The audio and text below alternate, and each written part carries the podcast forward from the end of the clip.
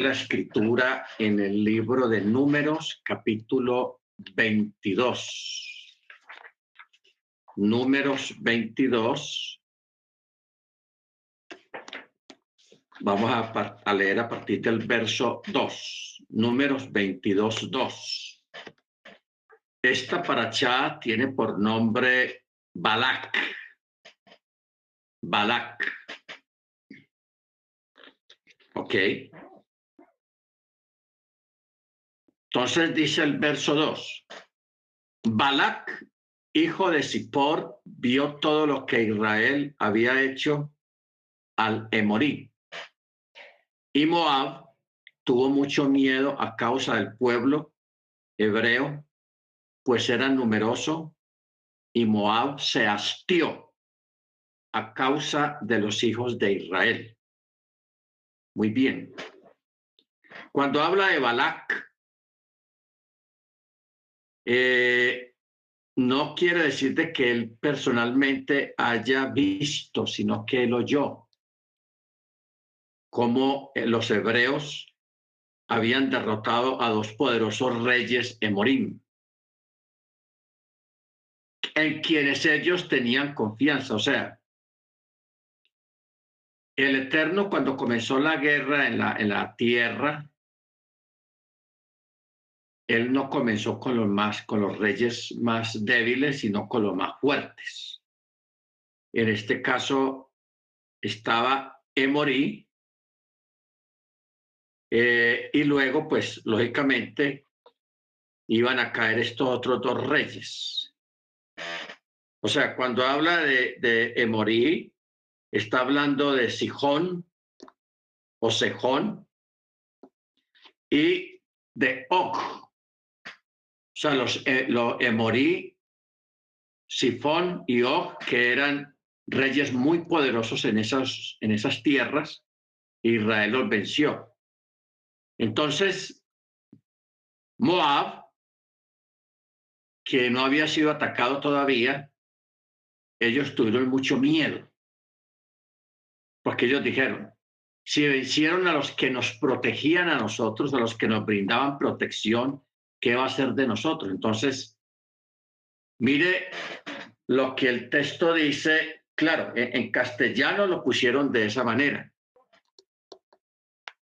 Dice, y Moab tuvo mucho miedo, o sea, vino temor del cielo sobre todos ellos a causa del pueblo hebreo y Moab se hastió a causa de los hijos de Israel.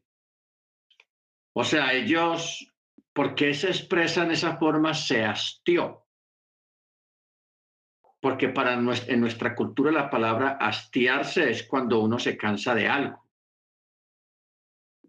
Cuando uno se cansa de una enfermedad, se cansa de, de, de algo que no le está aprovechando para nada. Entonces la gente dice, estoy hastiado de esto, ya, ya no quiero más. ¿Ok? Entonces, cuando el texto aquí dice, y Moab se hastió a causa de los hijos de Israel, o sea, se hastiaron de sus propias vidas, o sea, ya no querían ni vivir. Vino un miedo tan grande sobre ellos por causa del pueblo hebreo que ellos ya querían morirse, ya no querían vivir. ¿Ok? Entonces por eso dice, y Moab se hastió a causa de los hijos de Israel. Y Moab dijo a los ancianos, a los ancianos de Midian, ahora esa congregación, o sea, ese pueblo lamerá todos nuestros alrededores como lame el toro la verdura del campo. Y Balak, hijo de Zippor, era rey de Moab en ese entonces. Muy bien. ¿Qué fue lo que él dijo a los ancianos de Midian? Eh, sucede, hermanos, que Midian antiguamente eran enemigos Midian y Moab. Eran enemigos, pero cuando vieron ese otro enemigo que venía, que era el pueblo hebreo, los que antes eran enemigos se unieron en común para luchar eh, contra ese pueblo que viene. El líder de estos creció en Midian. Y, le, y preguntemos. O sea, ellos fueron a Midian y le preguntaron, ¿cuál era la característica principal o a quién buscamos para poder vencer a, ese pueblo que viene, al pueblo hebreo. Entonces, Midian eh, dijeron, no, aquí tenemos a un hombre cuyo poder reside en la boca, cuyo poder reside en la boca. O sea, eh, está hablando de Balaam porque Balaam era vidente, era profeta. Y la especialidad de él pues no era muy buena porque era especialista en maldecir, hacer daño a la gente o desearle daño a la gente y se cumplía. ¿Por qué escogieron a Bilam? Bueno, en, la Biblia Reina Valera dice Balaam, pero en el hebreo dice Bilam. Tengamos en cuenta que Bilam no es el mismo Balak, ¿ok? Balak es un rey. Es un rey. Entonces, pero Bilam es Balaam en Reina Valera, que es el que tiene el poder de maldecir. Era un brujo. Pues también le decían profeta. ¿Por qué lo buscaron a él? Porque ellos preguntaron, ¿Dónde, en qué reside el poder de ese pueblo que viene, de los hebreos? Porque siempre que se va a, sentarse para una guerra, los dos reyes se, sientan, cada uno por su lado, a, a conocer en qué reside la fortaleza del enemigo.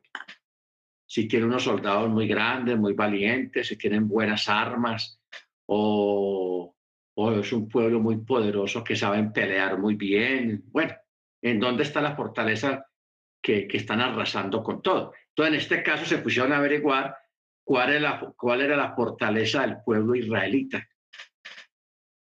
¿Cuál era la fortaleza de ellos? ¿En, qué, en dónde residía su poder? Ya porque venían venciendo muchos pueblos. Entonces ellos también dijeron, el poder de ellos reside en su boca. ¿En qué sentido en su boca? En el sentido de que ellos oran al Eterno. Ellos hacen oración, o sea, el poder de los hebreos residía en el poder de la oración. Ojo con eso, en el poder de la oración, porque la oración tiene poder. La oración tiene poder. ¿Ok?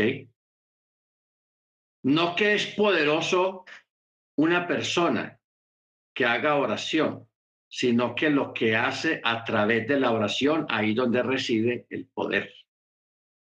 ¿Ok? Debemos nosotros, hermanos, en esta noche analizar un poco esto, porque uno tiene que preguntarse, ¿qué es más poderoso, el que obra o la misma oración? Porque la oración es algo que se expresa con palabras. Y es algo que se expresa a través de la fe, porque una persona sin fe pues no va a orar. Como tampoco se puede orar sin fe. Hay que orar con fe. Cuando se ora con fe, eso es lo que hace poderosa la oración. Que son dos cosas que se conjugan el acto de la oración y cuando se ora con fe, o sea, con confianza, creyendo en lo que se está orando y creyendo en a quién se está orando, en este caso al Eterno. ¿Ok? Entonces, por eso eh, se habla mucho a veces en el mundo religioso sobre acerca del poder de la oración, que la oración tiene poder. La oración tiene poder siempre y cuando se haga con fe y en obediencia a la Torá. ¿Ok? Con fe y en obediencia a la Torá. Ahora, cuando hay momentos que nosotros debemos de reconocer, hermanos, de que no necesariamente el Eterno tenga que responder lo que usted está pidiendo en la oración, porque de pronto no sea voluntad del Eterno lo que usted está pidiendo. ¿Ok? Pero como uno no sabe si es voluntad de Él o no es voluntad de Él, uno ora por fe. Por eso nosotros estamos acostumbrados a orar por muchas cosas y muchas de esas cosas pues no, no salen, no resultan. No porque uno no tenga fe. La fe está ahí. El solo acto de, de hacer una oración, ahí hay fe. Pero sucede que esa, esa petición que usted está pidiendo en fe, lógicamente, de pronto no es voluntad del Eterno, no es lo que usted necesita porque el Eterno todo lo sabe. No es lo que usted necesita o no es lo que es para usted o porque el Eterno tiene otro plan para usted. Supongamos un ejemplo. Que el Eterno tenga planes de llevarlo a usted al extranjero, a otro país, un ejemplo. Y usted desea en el corazón, ah, qué bueno irme para tal país, al extranjero. Pero usted no ha orado por eso. Pero el Eterno, que sabe, conoce nuestras oraciones antes de que las digamos y conoce nuestros deseos más personales. Entonces él dice, ve, no es mala idea llevar a, a fulano de tal para Canadá. Un ejemplo. Llevémoslo a Canadá. Entonces, usted que está en su país, usted está pidiendo en su país al Señor una casa. En oración, Señor, yo te pido una casa, no quiero pagar más renta, etcétera, etcétera. Se está metido ahí en lo de la casa. ¿Ok? Y el Eterno tiene otro plan con usted, te quiere llevar a Canadá. Porque es un deseo que usted tiene internamente por allá, pero no lo está pidiendo explícitamente. Todo usted pide y pide por la casa y no se da lo de la casa. No se da. Todo usted puede pensar, ¿será que yo no tengo fe? ¿Será que me falta más fe? Porque a otros sí tienen casa y yo no tengo casa, otros sí consiguen casa y yo no la consigo. ¿Y será que si no me quiere llevar, eh, no me quiere dar nada? ¿O será que yo no tengo fe? De un momento a otro se da alguien, un familiar, un conocido, alguien te, te dice, ve, están necesitando gente de los que tú sabes trabajar en Canadá. ¿Por qué no te anotas a ver? Y usted dice, ah, ve, no es mala idea. Y usted lo hace y todo se da y juácate, usted viaja para Canadá. ¿Se da cuenta? O sea, la vida nuestra, hermanos, es una vida de fe, prácticamente todo lo hacemos en fe. Pero, de todas maneras, tenemos que reconocer que dentro de todas estas cosas, usted tiene que saber de que el que da la última palabra y el que abre puertas y el que cierra puertas es el Eterno. Y él es el que se tiene guardada nuestra bendición. Usted va detrás de su bendición y está clamando y trabajando y viviendo en pro de su bendición. Pero a veces no sabemos dónde tiene el Eterno la bendición para nosotros. Puede ser ahí mismo donde estamos o en otro lugar. Entonces, por eso es que Balak, los moabitas, ellos averiguaron, hermano, mire usted la investigación que hicieron ellos descubrieron, esos hebreos experiencia en guerra no tienen, porque vienen de la esclavitud, de hacer ladrillos. Vamos a, decirlo en palabras modernas, esa gente solamente sabe construir, sabe, solamente trabajaban en construcción y no más. fueron como esclavos allá en Egipto y, y eso es lo que saben hacer. Pero gente de guerra, no. Esa gente no es de guerra, ni son forjadores de armas tampoco, nada. O sea, militarmente Israel era un pueblo fácil de, derrotar a nivel militar en el campo de batalla. ¿Por qué? Porque no tenían experiencia militar. Pero ellos no estaban solos. Ellos estaban con un guerrero, Yahweh de los ejércitos, el que pelea las batallas de Israel.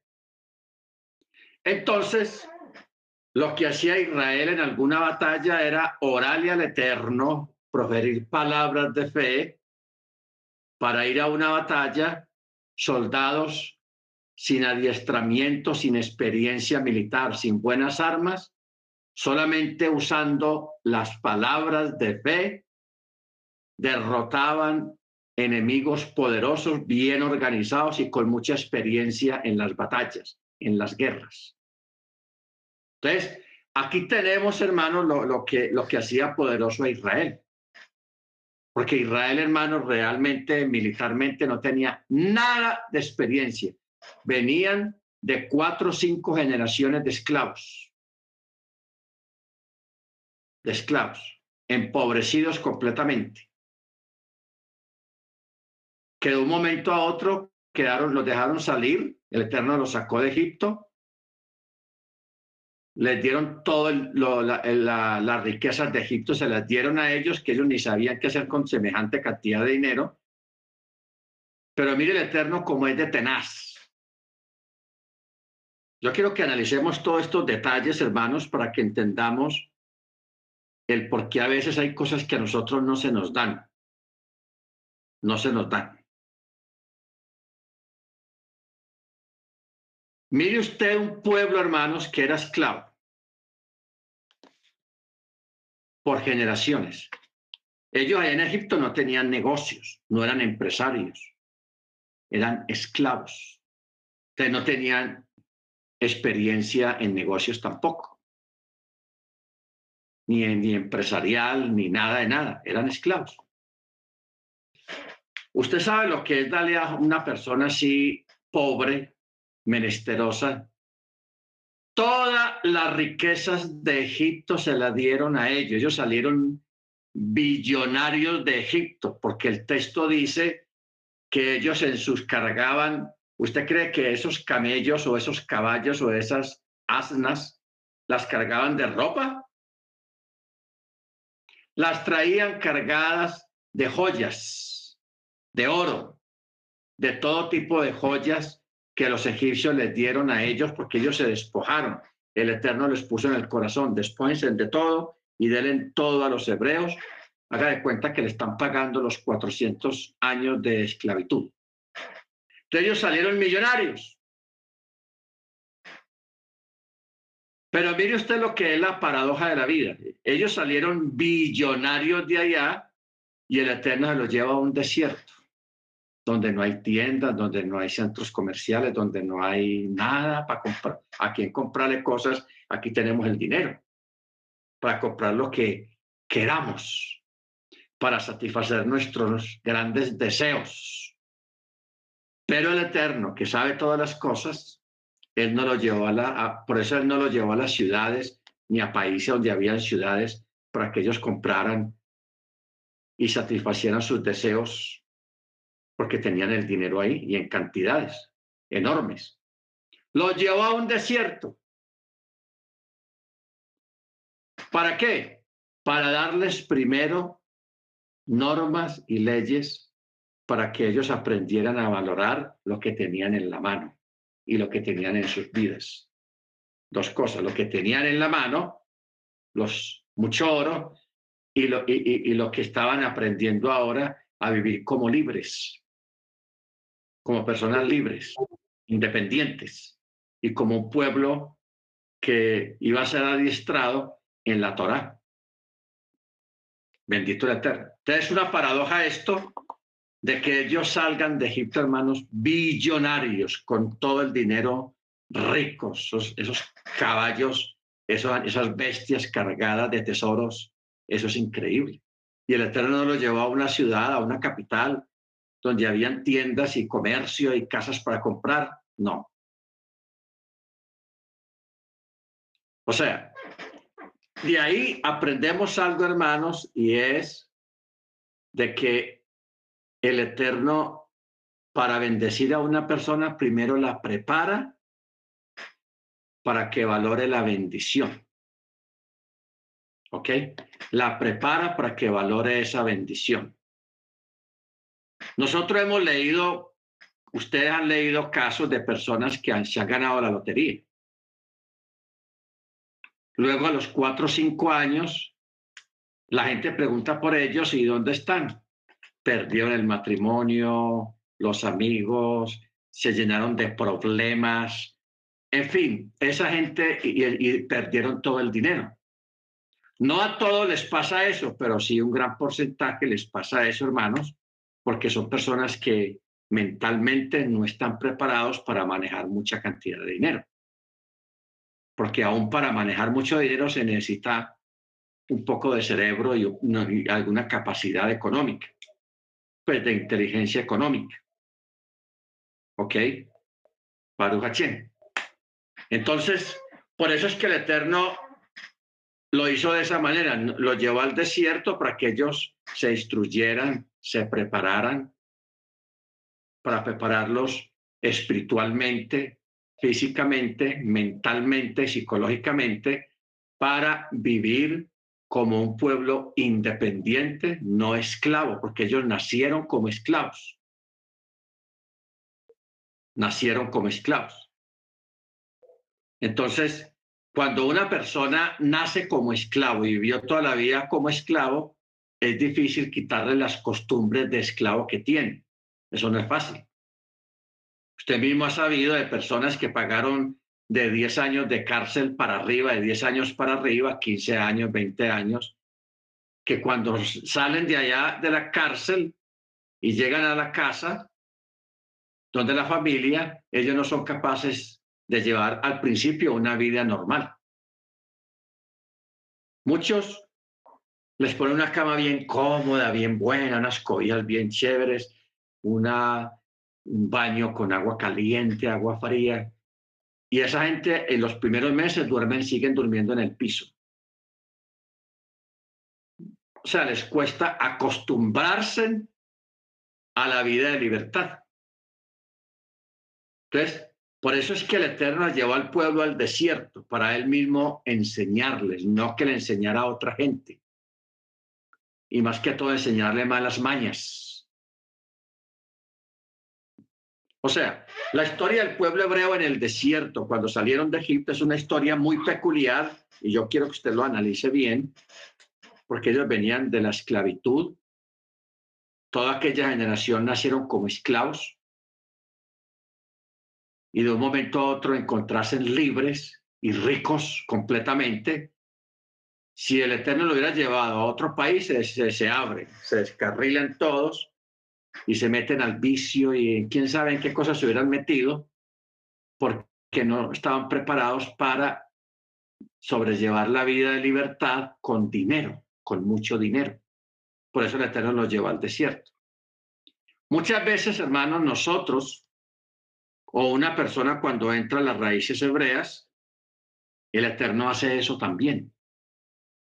Mete a los hermanos nuevos en unas eh, apreturas, los mete en unos moldes muy apretados, muy apretados a través de pruebas, de problemas, de situaciones y de cosas, para que la persona vaya aprendiendo a soltar, vaya aprendiendo a caminar por fe porque hay mucha gente que ha sido mucho, muy autosuficiente.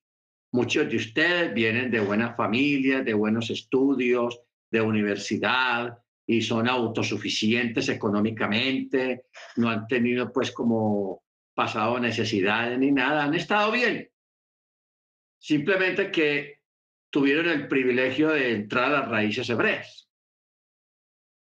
Y hay otras cosas que hay que aprender porque uno piensa que uno se la sabe todas, que uno ya sabe todo, pero realmente uno no sabe todo, hermano. Hay muchas cosas que aunque usted o nosotros seamos personas de universidad, de una buena posición económica, todavía estamos a menos de la mitad del camino en, cosas que todavía tenemos que aprender para entrar al reino.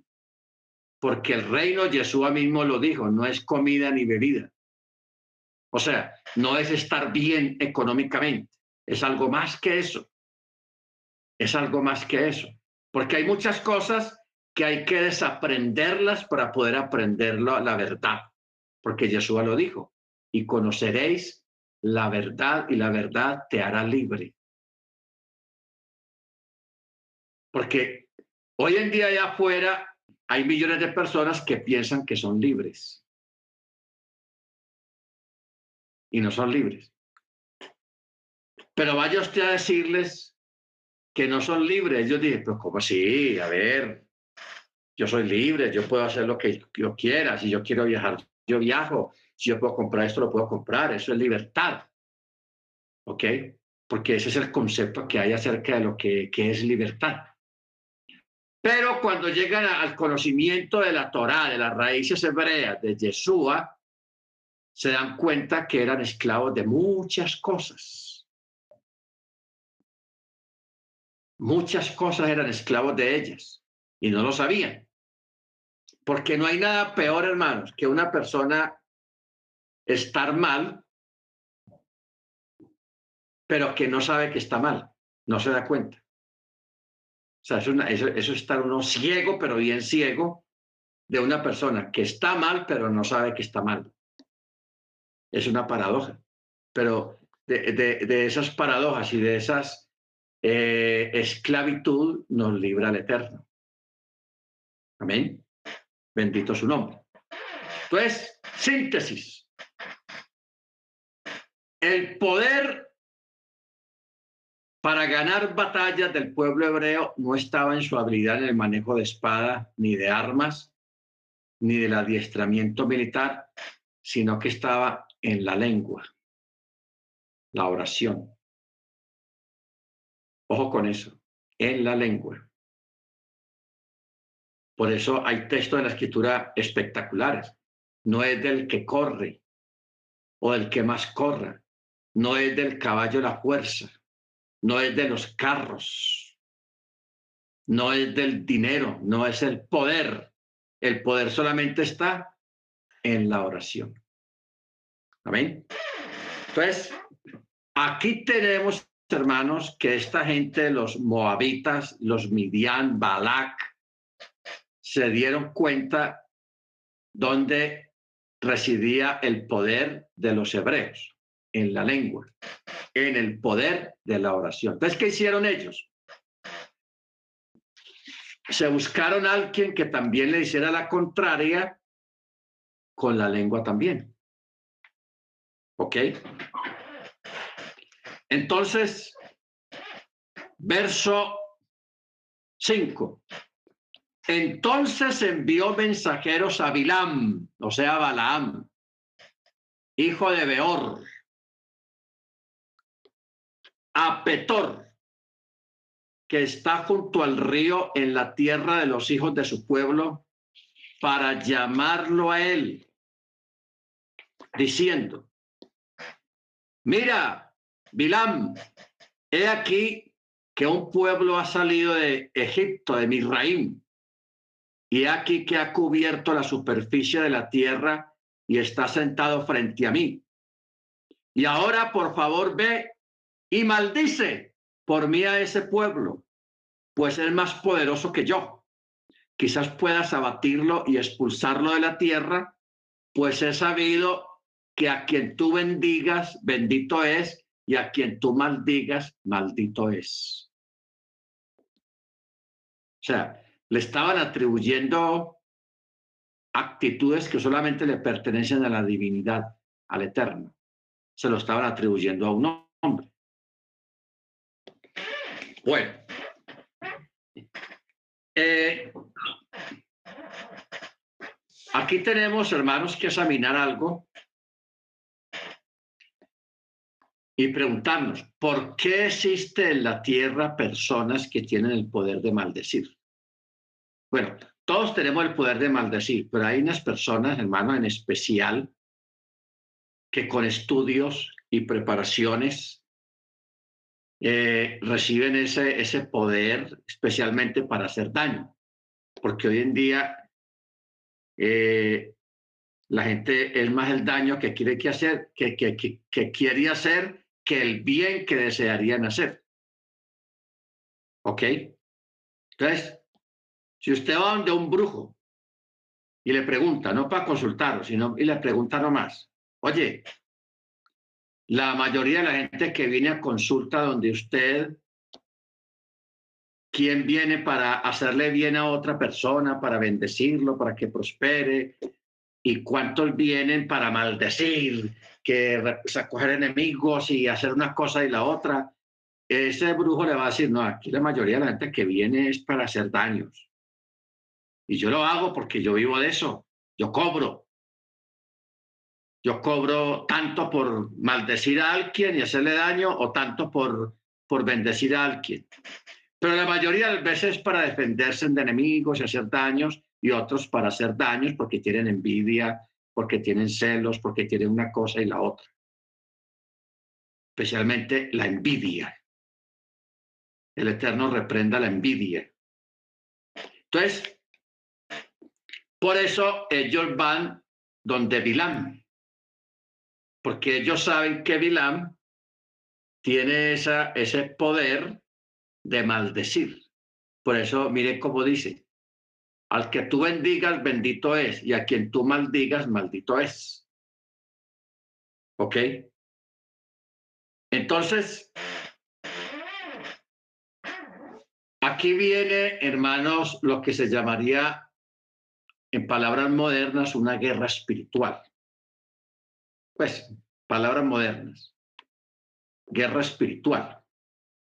Contratan a un personaje que tiene un don para que maldiga a todo un pueblo que según ellos está regado por toda la tierra y que le tienen miedo, porque ellos en vez de, de decir, bueno, ¿por qué no hacemos paz con ese pueblo? Y todos vivimos tranquilos. Pero en aquella época no se hablaba de eso por cuanto el pueblo hebreo, el Eterno le estaba ordenando que había que destruir a todos esos pueblos por cuanto esos pueblos eran paganos, idólatras, y tenían unas prácticas religiosas espeluznantes, muy malas, muy desagradables. No estamos hablando de un religioso que busca hacer el bien, no. O sea, unas prácticas, hermanos, deslenables, eh, tenaces, etcétera, etcétera. Entonces, por eso el Eterno dice, no, más bien, corta a esa gente porque no se les pegan a ustedes las prácticas de ellos. ¿Por qué? Porque ellos practican ocultismo, hechicerías, todos esos malos vicios y malas costumbres que trajeron los ángeles caídos y se la enseñaron a los hombres. Porque todo eso de, trabajar con hierbas y rezos y sortilegios y, cosas, hermanos, eso no viene del Eterno. El Eterno, para usted conseguir algo, no le dice, vea, consígase una pata de gallo, una cola de caballo y, polvo de, cementerio y, en fin, un montón de cosas oscuras y raras. No, solamente la oración. ¿Ok? O sea, en forma sana. La oración. Por eso dice el, texto, la oración del justo obrando eficazmente puede mucho. Amén. Baruch Muy bien.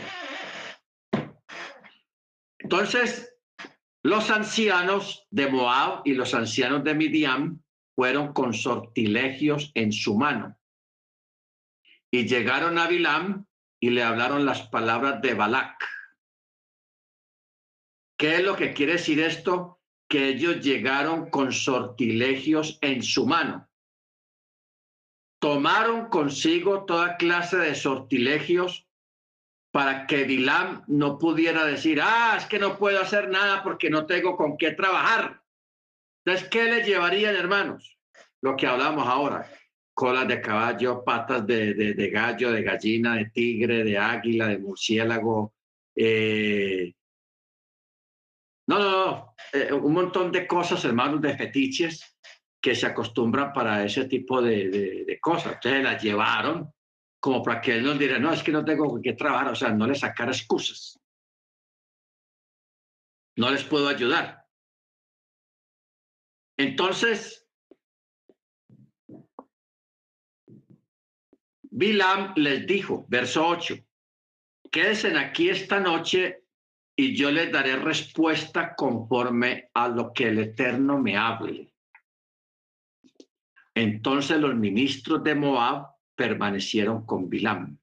O sea, dos pueblos que eran enemigos antes a muerte, aquí están todos amanguenados, o sea, juntos y, oh, eso está, está raro. ¿Ok? Ahora, pero más raro es lo que dice Bilam. Quédense aquí que yo voy a consultar con el Eterno. Aquí no está hablando de otro eterno, de otro Dios, no, al Eterno, porque él conocía al Eterno. Él no era judío, pero conocía del Eterno. Porque mire el verso 9. Y el Eterno vino a Bilam esa noche, como que no sabe nada. Oiga, pues, como es el eterno de tenaz, como que él no sabe nada. Y le pregunta, oye, Bilam, ¿quiénes son esos hombres que están contigo? Y Bilam dijo a Elohim, es Balak, hijo de Zippor, rey de Moab, ha enviado a mí. Y aquí que un pueblo ha salido de Misraim y ha cubierto la superficie de la tierra. Y me dijeron, ahora ve y maldícelo por mí quizás pueda hacerle la guerra y expulsarlo. Y Elohim le dijo, no irás con ellos, no irás con ellos. ¿Ok? No irás con ellos.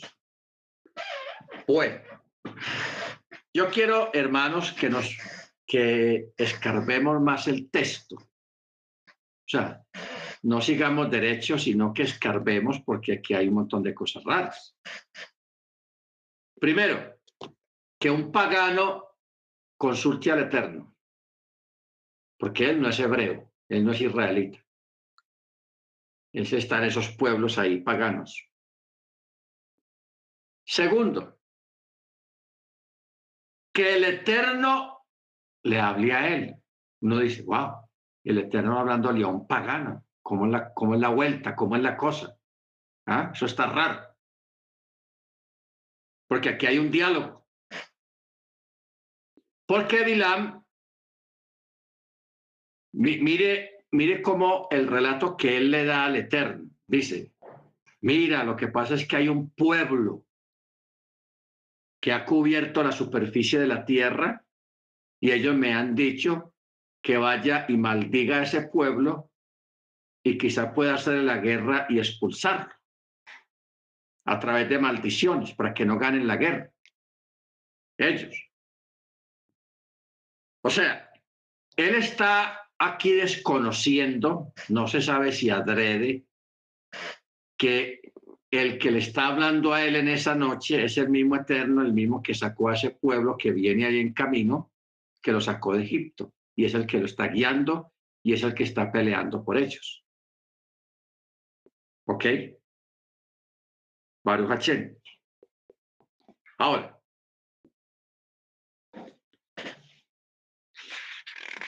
en el verso 12 dice, y Elohim dijo a Bilam, no irás con ellos, no maldecirás al pueblo, porque bendito es. O sea, ya fue bendecido. ¿Ok? No maldecirás al pueblo, porque bendito es. Ahora, Bilam le dijo, ah, bueno, entonces yo los bendigo entonces. Entonces el Eterno le dijo, no, señor. No tiene necesidad de bendecirlos porque ya es bendito, ya fueron bendecidos. Ya fueron bendecidos. O sea, ellos no necesitan de tu bendición, pues benditos son. ¿Ok? Eso es como comparable a lo que la gente dice a la avispa. Avispa, no queremos ni tu miel ni tu aguijón. O sea, no queremos ni su miel ni su aguijón. O sea, en dos palabras, no queremos nada con ustedes. ¿Ok? Entonces, Bilam se levantó en la mañana y dijo a los ministros de Balac, vayan a su tierra, o sea, váyanse, pues el Eterno se niega a dejarme ir con ustedes. O sea, él no le dijo, yo no puedo maldecir a ese pueblo. No, él no dijo eso, él lo omitió astutamente. Solamente le dijo, el Eterno no quiere, no me deja ir con ustedes. Así les dijo. Entonces los ministros de Balac se levantaron y vinieron ante Balac y le dijeron, Bilán se niega a, a venir con nosotros. Entonces Balac volvió a enviar ministros más numerosos y más distinguidos que los otros. Y vinieron a Bilán y le dijeron, así dijo Balac, hijo de Zippor, por favor, no te abstengas de venir a mí, pues yo ciertamente te honraré. Ojo, y todo lo que me diga yo haré, pero por favor ve y maldice por mí a este pueblo. Y Bilam respondió y dijo a los servidores de Balac, aún si Balac me diera su casa llena de plata y de oro, no podría yo transgredir la palabra del Eterno, mi Elohim, para hacer cosa pequeña o grande. O sea, aquí hay un cambio de diálogo y aquí la codicia se apodera de Bilam. ¿Cuándo se le despertó la codicia? Verso 17, cuando ellos le dicen, pues yo ciertamente te honraré y todo lo que me digas o y lo que me pidas, yo te lo daré pero por favor ve y maldice por mí a ese pueblo. O sea, le despertó la codicia y echó la cuñita, porque él echó la cuña. ¿Cuál fue la cuña? Aún si Balak me diera su casa llena de plata y oro, no podría yo ir transgredir la palabra del Eterno, mi Elohim, para hacer cosa pequeña o cosa grande. O sea, él echó la cuña. Y dijeron, ah, a este le gusta la plata pensaron ellos. Entonces, Bilam, en vez de despacharlos de una, para hacerlos quedar, les dijo, ahora, por favor permanezcan aquí esta otra noche también ustedes y sabré que volverá a hablar conmigo el Eterno. Y esa noche Elohim vino a Bilam y le dijo, si para llamarte a ti han venido estos hombres, levántate y ve con ellos. Pero solamente la palabra que yo te hable es lo que harás. Es lo que harás. ¿Ok? La palabra que yo te hable es lo que harás. Ahora, Bilán fue con los emisarios de Moab, pues dijo, quizá logre persuadirlo y acceda a que yo maldiga a Israel. ¿Ok? Entonces dice el texto, y Bilam se levantó de mañana y ensilló su asna. De aquí aprendemos, hermanos, que el odio estropea la norma de conducta a seguir, ya que él mismo ensilló su asna. Aquí hay, aquí hay algo curioso. Porque siempre se acostumbraba que un sirviente es el que ensilla el asna, pero en este caso Bilal mismo lo hizo. Por eso es que está escrito ahí, para que uno caiga en cuenta el por qué quedó escrito ahí. Verso 21. Bilam se levantó de mañana y ensilló su asna y marchó con los emisarios. O sea, en vez de dejar que un sirviente le preparara la asna, como convenía a un hombre de su posición, Bilam lo mismo, él lo hizo él mismo. Esta prestesia evidenciaba el alto interés que lo animaba a ir con Balac para maldecir a Israel y eso solo podía deberse al odio y a la codicia. Por eso hay un texto en la escritura que dice que el, el malo se apresura a hacer el mal. Ojo, ¿ok? El malo se apresura, o sea, va corriendo rápido a hacer el mal. Por eso es que él ensilló su propia, él mismo la ensilló. Él no quiso esperar llamar a un siervo o a alguien que está a cargo de eso porque él era un personaje importante. Él mismo lo hizo, o sea, tenía tanto ganas de salir ya para hacer el mal que él mismo ensilló su asna. ¿Mm?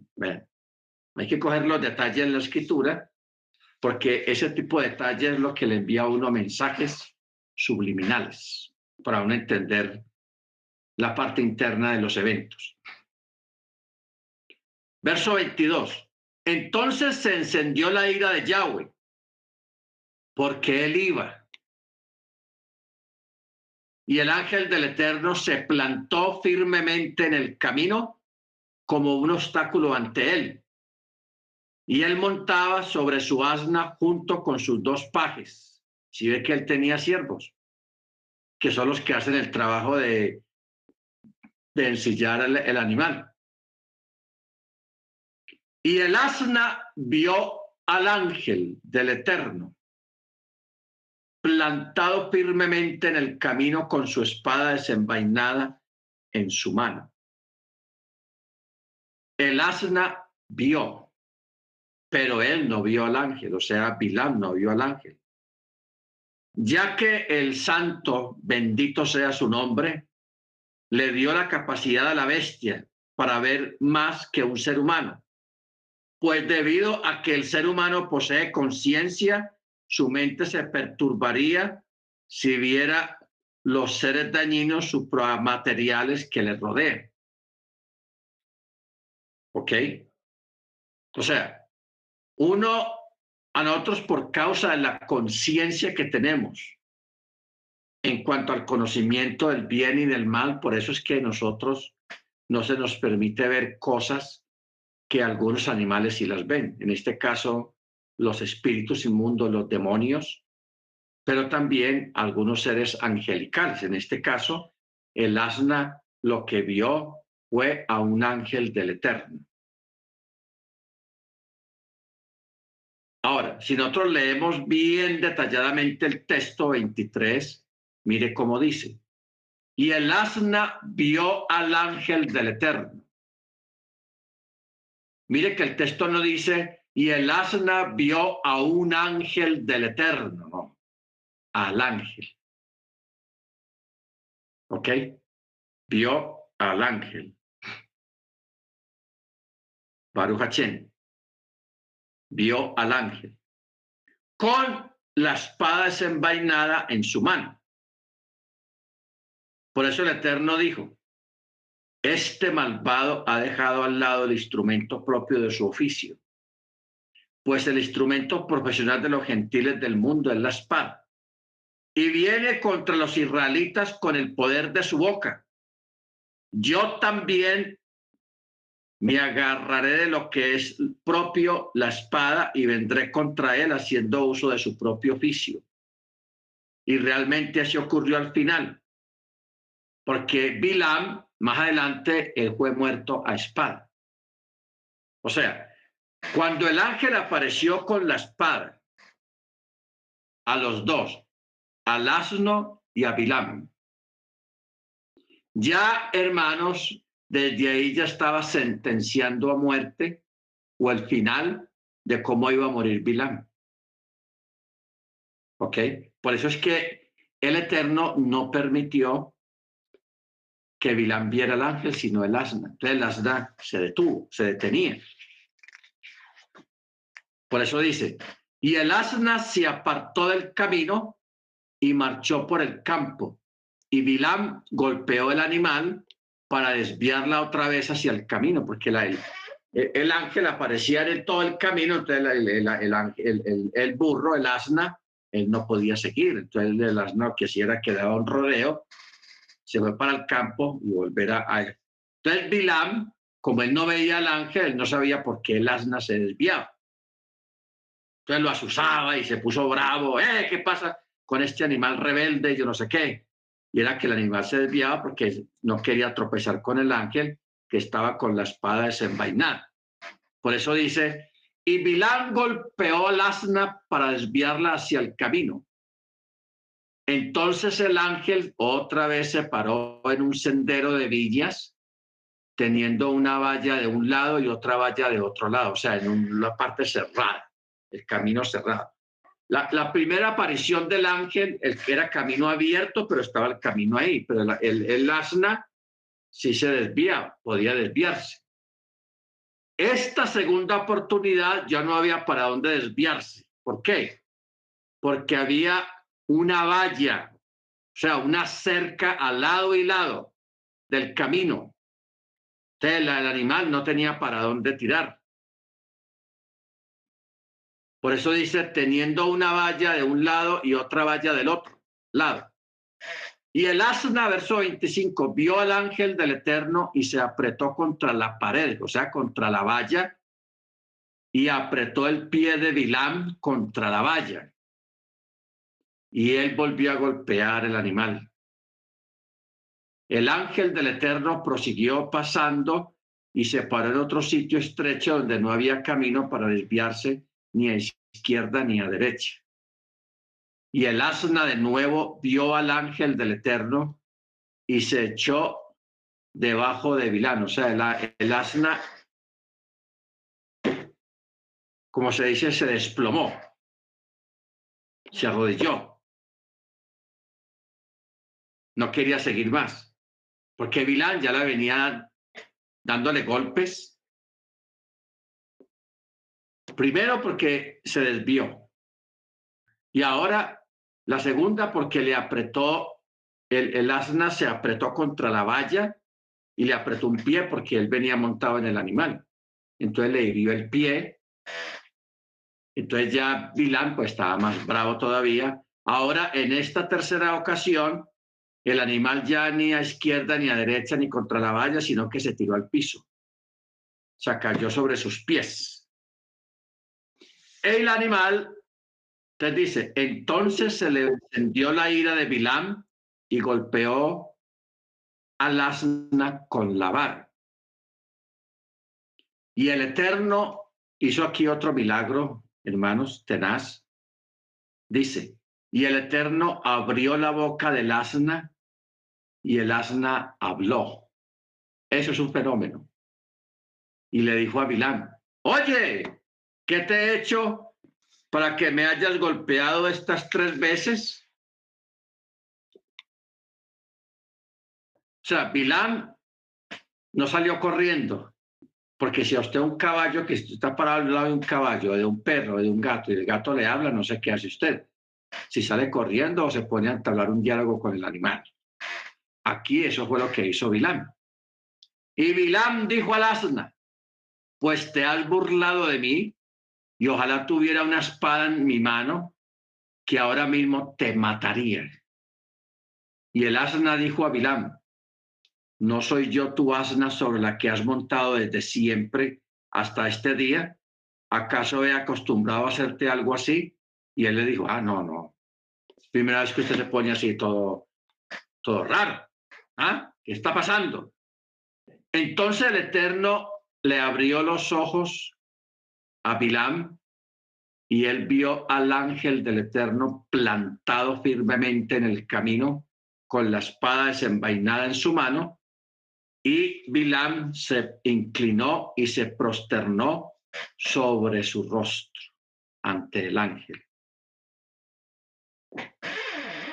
¿Ok? O sea, es bueno que nosotros, hermanos, entendamos algunos aspectos del Eterno, para que no caigamos en lo que hablábamos esta semana del sectarismo. la gente sectaria. ¿Qué es la gente sectaria? La gente que dice, no, el que no está en mi congregación o bajo el título que nosotros tenemos no es salvo. Está equivocado, está errado. El que no esté con nosotros no es salvo y es un falso profeta y yo no sé qué, en fin. O sea, los que el grupo es salvo, los demás grupos están perdidos. Eso es sectarismo. Pero vemos aquí a Bilam, un impío, que en este caso el Eterno, en su misericordia, habla con él. Porque aquí vemos que Bilam no es un adorador del Eterno. Simplemente tiene un don de bendecir o maldecir la gente.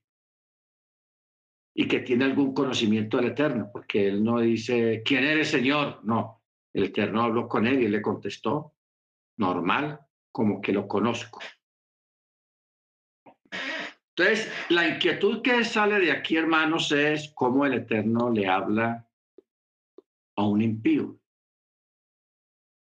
y de mala fama. ¿Ok? Y aparte de hablar con él, le, le das el privilegio, hermanos, de ver un ángel, un ángel del Eterno con la espada. ¿Ok? Pero también nos lleva a, a mirar algo, hermanos, de que nosotros tenemos otros ojos. ¿Ok? Otros ojos para ver lo que estos ojos literales no pueden ver. Por eso dice el texto 31, y el Eterno descubrió los ojos de Bilam. O sea, le quitó una especie de velo que todos tenemos para que él viera lo que no es normal ver. No porque no esté ahí, siempre han estado ahí. Al frente suyo, al lado suyo, detrás suyo. Hay ángeles y usted nunca los ha visto, pero ahí están. Ahí están. Y también hay demonios alrededor nuestro. Siempre han estado ahí, pero nunca los hemos visto. Pero que están, están. Ahí están. ¿Ok? Lo que pasa es que nosotros estamos limitados a este mundo literal en el que nosotros vivimos, el mundo de la materia, el mundo de, de las cosas sólidas, llamada materia, y estamos acostumbrados a ver siempre eso ahí, porque, porque eso es lo que vemos, eso es lo que palpamos y eso es lo que sentimos. ¿Ok? Pero al frente nuestro, en medio de nosotros, no sabemos si nosotros estamos en el mundo de ellos o ellos están en nuestro en nuestro mundo, pero está ahí, ahí, están como cruzados los dos. Siempre ha habido y ha existido ese mundo espiritual lleno de ángeles y de fuerzas oscuras llamados demonios o espíritus inmundos que siempre están ahí, simplemente que a menos que haya una intervención divina que nos permita verlos, porque ya hasta ahora, pues así a grosso modo tenemos tres casos. Tres casos de, que el texto dice directamente que le abrieron sus ojos. El primero fue el siervo del profeta allá en la cueva cuando lo estaban persiguiendo. El siervo, pues, con su falta de fe y de confianza, estaba aterrado y estaba exasperando al profeta. ¿Y qué vamos a hacer? ¿Y, cómo lo vamos a hacer? Mire que ya nos van a matar, ya nos van a... Y, y con esa cosa que eso, esas, ese tipo de personas lo exasperan a uno, en vez de que hacen calladitos, pues está bien, pero ¿y qué vamos a hacer? ¿Y cómo lo vamos a hacer? Y vea, y, y aquí, y esto, ¿no? Entonces, ¿qué hizo el profeta? Le dijo, Señor, abre los ojos al siervo para que él pueda ver que no estamos solos. Y sí, pasó algo De un momento a otro el siervo comenzó a ver carros de fuego flotando, rodeando la montaña, o sea, naves voladoras rodeando la montaña, cuidándolos a ellos. Y no eran poquitas, eran muchas. Entonces ahí sí el siervo que vio lo que no está, lo que no es normal ver, ahí sí se calmó. Igualmente, en, este caso, que Bilam no veía al ángel. Y otros varios casos, por ejemplo, cuando Saulo fue derribado del caballo que estaba, iba con otra gente a, arrestar, a meter al bote a cristianos, a creyentes. Dice que un resplandor, una luz muy potente lo derribó del caballo y todos cayeron, no solamente Saulo, sino todos los que iban con él también cayeron de sus caballos. Pero solamente Saulo escuchó una voz. Saulo, Saulo, ¿por qué me persigues? Pero los otros no lo escucharon. Pero Saulo sí. Entonces, ¿qué quiere decir eso? Que hay elementos y hay cosas que nosotros las tenemos, pero no las podemos usar. que es otros ojos y otros oídos, para escuchar solamente lo que el Eterno permita que escuchen.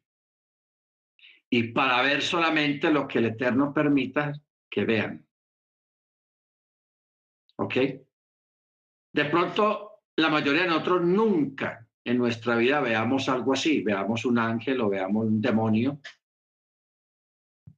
y nos vayamos sin haber visto nada de esas cosas. Y otros sí pueden haber tenido ese privilegio o lo tengan más adelante de poder ver un ángel y verlo y que otros no lo vean, sino que solamente usted. O escuchar algo que otros no escuchan. ¿Ok?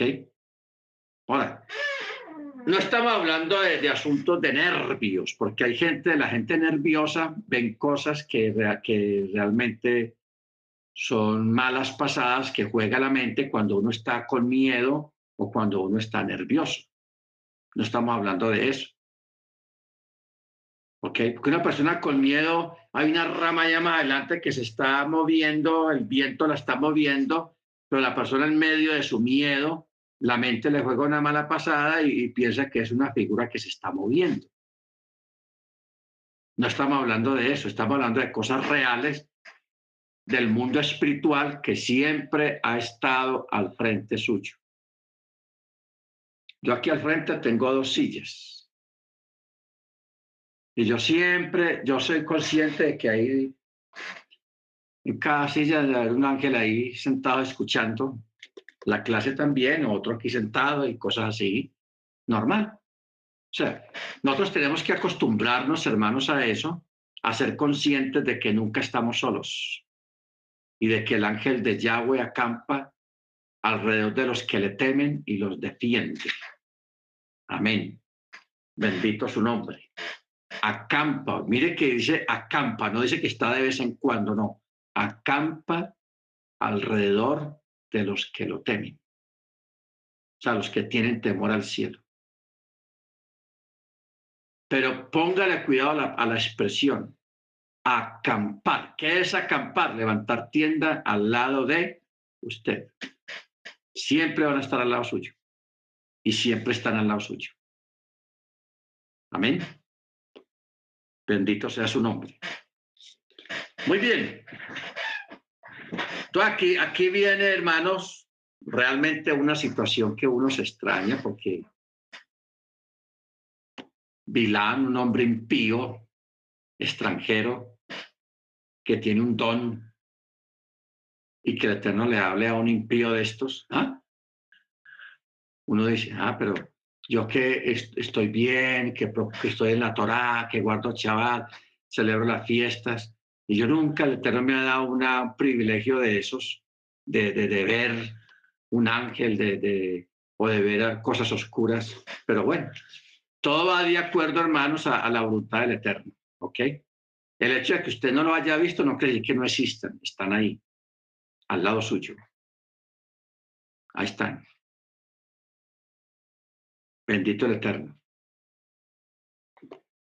Por eso me, me, gusta esta palabra cuando dice, entonces el Eterno descubrió los ojos de Bilam y él vio al ángel del Eterno plantado firmemente en el camino con su espada desenvainada en su mano. Y Bilam se prosternó ante el ángel. Y el ángel del Eterno le dijo, ¿por qué golpeaste a tu asna tres veces? He aquí que yo he salido como obstáculo, pues tu camino se precipitó contra mí. O sea, pues tú andas en mal camino. Tú estás nadando en contra de la corriente. ¿Ok? Eso es lo que le está diciendo a él. Tu mal camino se precipitó contra mí. Los sabios eh, dicen, Eh, la palabra que está acá es la palabra betet. Betet. ¿Qué quiere decir? Que es como si dijera, pues he visto al viajero Bilam que ansiosamente apresuró su camino, el cual él había emprendido para mi ira y para mi enfado. O sea, es una frase elíptica. Como decir, y David languideció. ¿Qué quiere decir David languideció? O sea, se desanimó, se enfermó, se puso mal. ¿Ok? Entonces, por eso es que lo que el ángel está diciendo, pues tu camino, o sea, eso de que la noche anterior le, se, te abrió el corazón a la, a la codicia del dinero, del oro. Por la mañana te levantaste. El Eterno te, te dijo, ah, bueno, vaya pues con ellos, pero solamente diga lo que yo les digo. El hombre dijo, ah, ahora sí me voy a conseguir dinero con esta gente porque el Eterno ya me permitió ir con ellos. ¿Ok? Porque él pensaba, hermano, los sabios dicen, Bilán pensaba que el Eterno le iba a permitir maldecir al pueblo. estaba seguro. Pero ¿por qué le entró a él ese pensamiento? Por el dinero, por la codicia, por ahí se le fue. ¿Ok? Entonces él dijo, no, pues ya, si él me permitió ir es porque él me va a permitir maldecirlo. Y voy a conseguir mucho dinero porque él ya les, le echó la cuñita a los, a los emisarios del rey. Verso 33. Entonces dice, el asna me vio y se desvió delante de mí estas tres veces.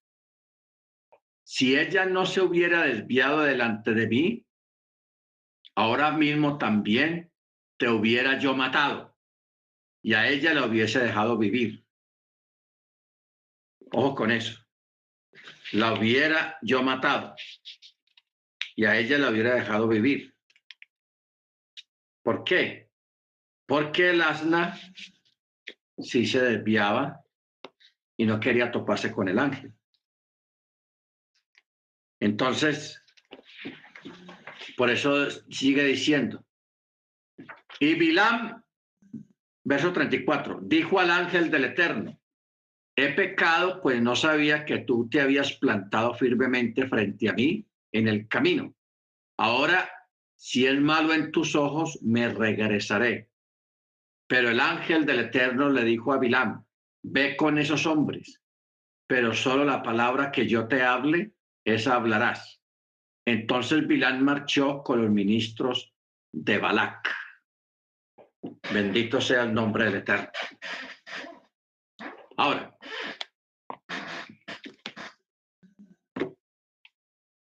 yo recuerdo, hermanos, unas palabras de un hermano que él decía, él decía que él le oraba al Eterno que lo matara si él veía que él iba a, hacer, a cometer un pecado, que lo matara, antes de que, para impedirle que cometiera una falta, un pecado.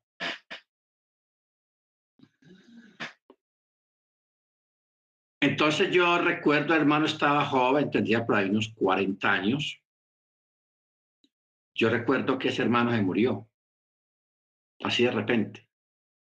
Entonces, como yo sabía las palabras que él decía, yo decía, sería que el hermano iba a cometer una falta, entonces el Eterno, cuácate, se lo llevó. ¿Ok? O sea, uno, hermanos, tiene que tener mucho cuidado con lo que uno dice y lo que uno ora. ¿Ok? Mucho cuidado con lo que usted dice al Eterno y con lo que usted ora al Eterno. Porque el Eterno responde. El Eterno responde. Ahora, hay creyentes y hay personas, hermanos, que el Eterno se encariña con ellos. Yo no sé si el Eterno está encariñado con usted.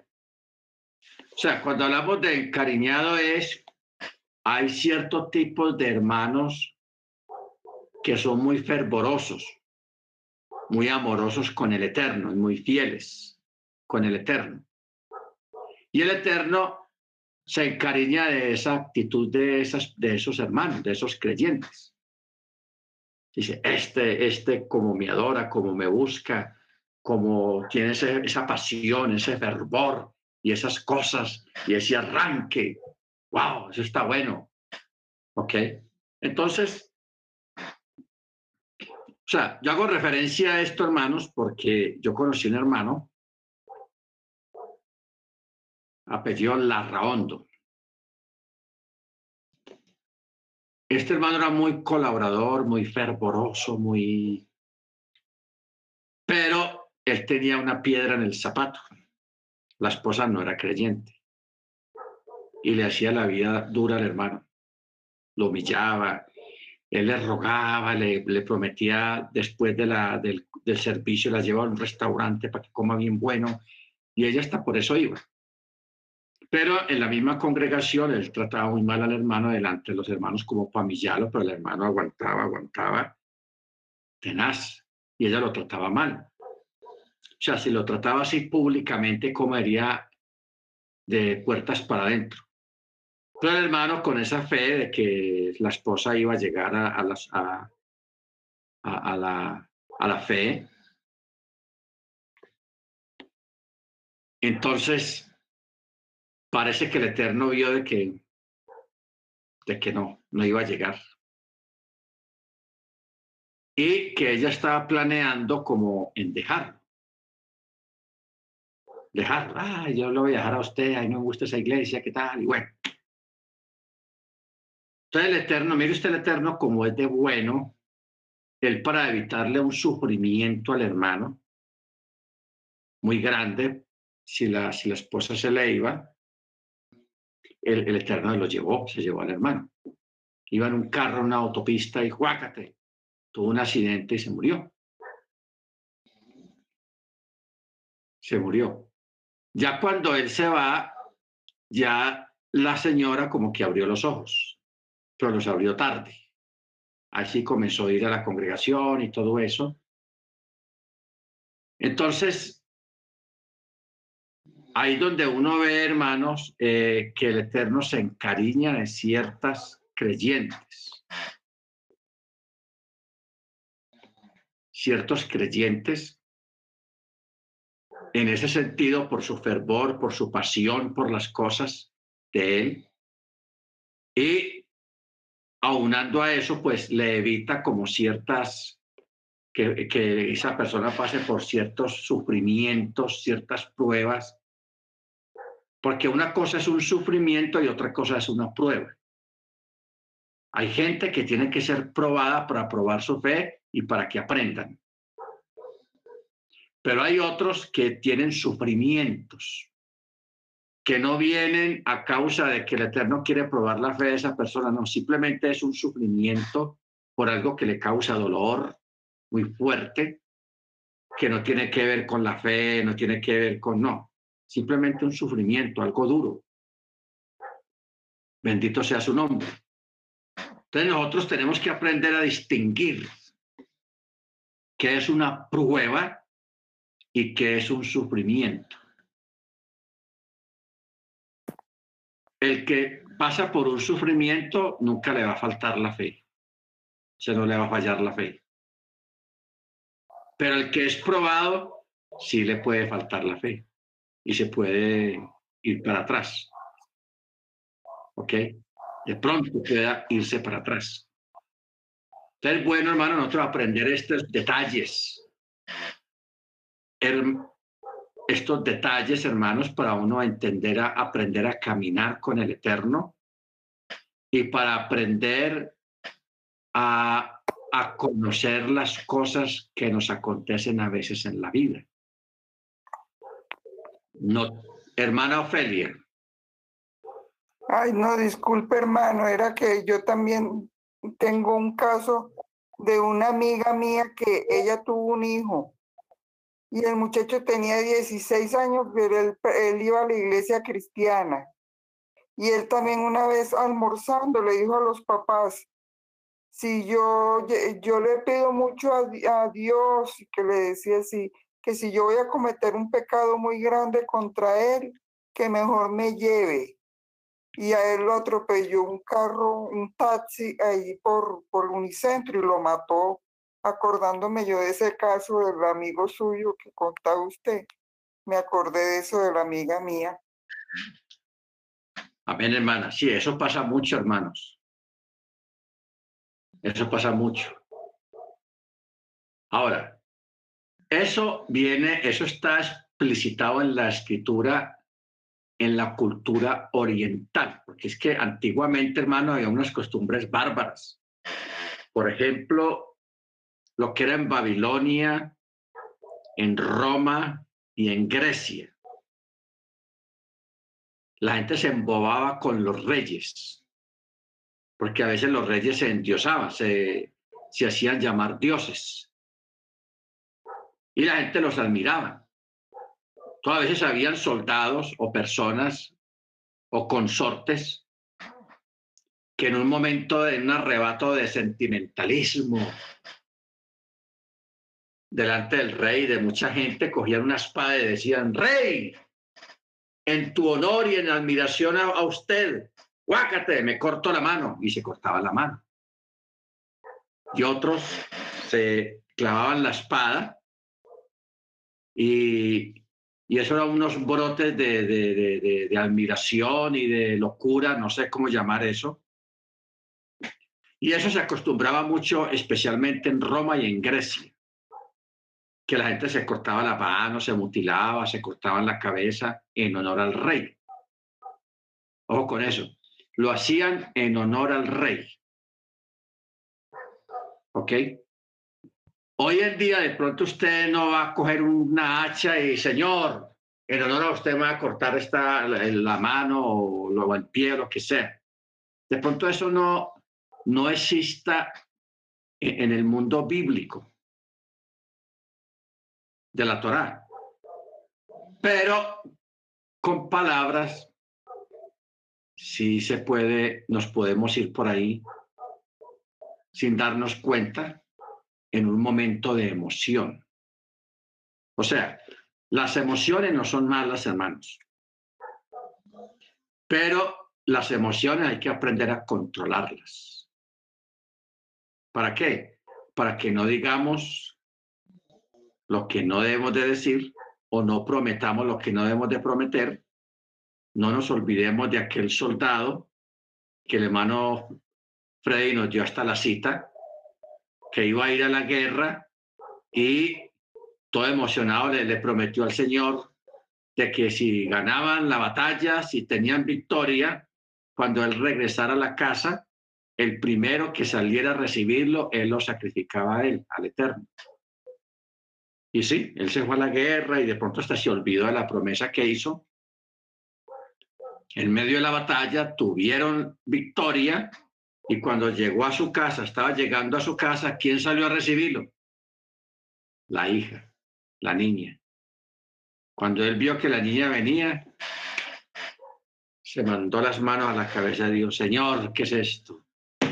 O sea, un momento tan bueno de felicidad, de victoria, se convirtió en tragedia. ¿Por qué? Por una, em, por unas malas palabras dentro de una emoción. ¿Ok? En medio de una emoción le prometió algo al Eterno. Muy tenaz eso. Entonces, es bueno, hermanos, porque estamos examinando a este, a este tipo, a Bilam, como un impío tiene unos privilegios que nosotros no hemos tenido hasta ahora. Bueno, muchos de ustedes. Yo sí alguna vez vi un ángel hace muchos años, pero, y de pronto usted también, siendo un impío, viviendo en un país pagano completamente, enemigo de Israel, y cómo el Eterno le habla y le, da el privilegio de ver un ángel y de hablar hasta con un ángel. Eso es tenaz. Eso es tenaz. O sea, el hombre murió mal, porque realmente el hombre murió mal porque él se portó mal más adelante. Y él murió mal, él murió pasado a espada. ¿Ok? Ahora, no vamos a, cabildear aquí a decir si, si se salvó o no se salvó. No. Nosotros no vamos a decidir eso. Simplemente, hermanos, tener en cuenta el hecho de que él tuvo su cuarto de hora, tuvo su oportunidad con el Eterno, pero no la aprovechó y se perdió. Los mismos hebreos más adelante en una guerra lo pasaron a espada, los soldados israelitas.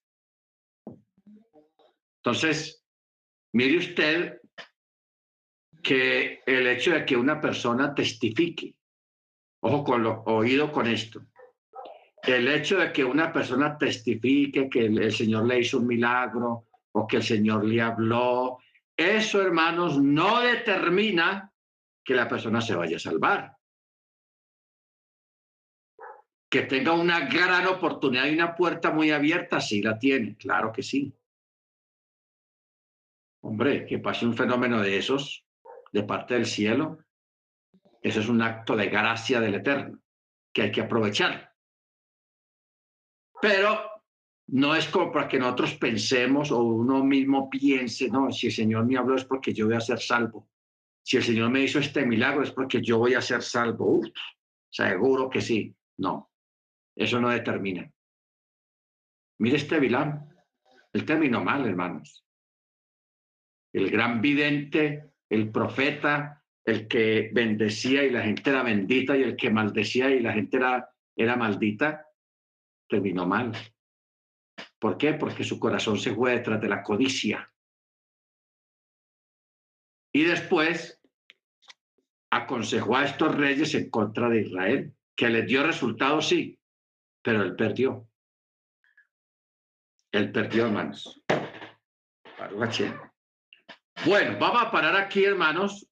Mañana continuamos porque esta paracha es muy tenaz. Hermano Ángel, bien pueda.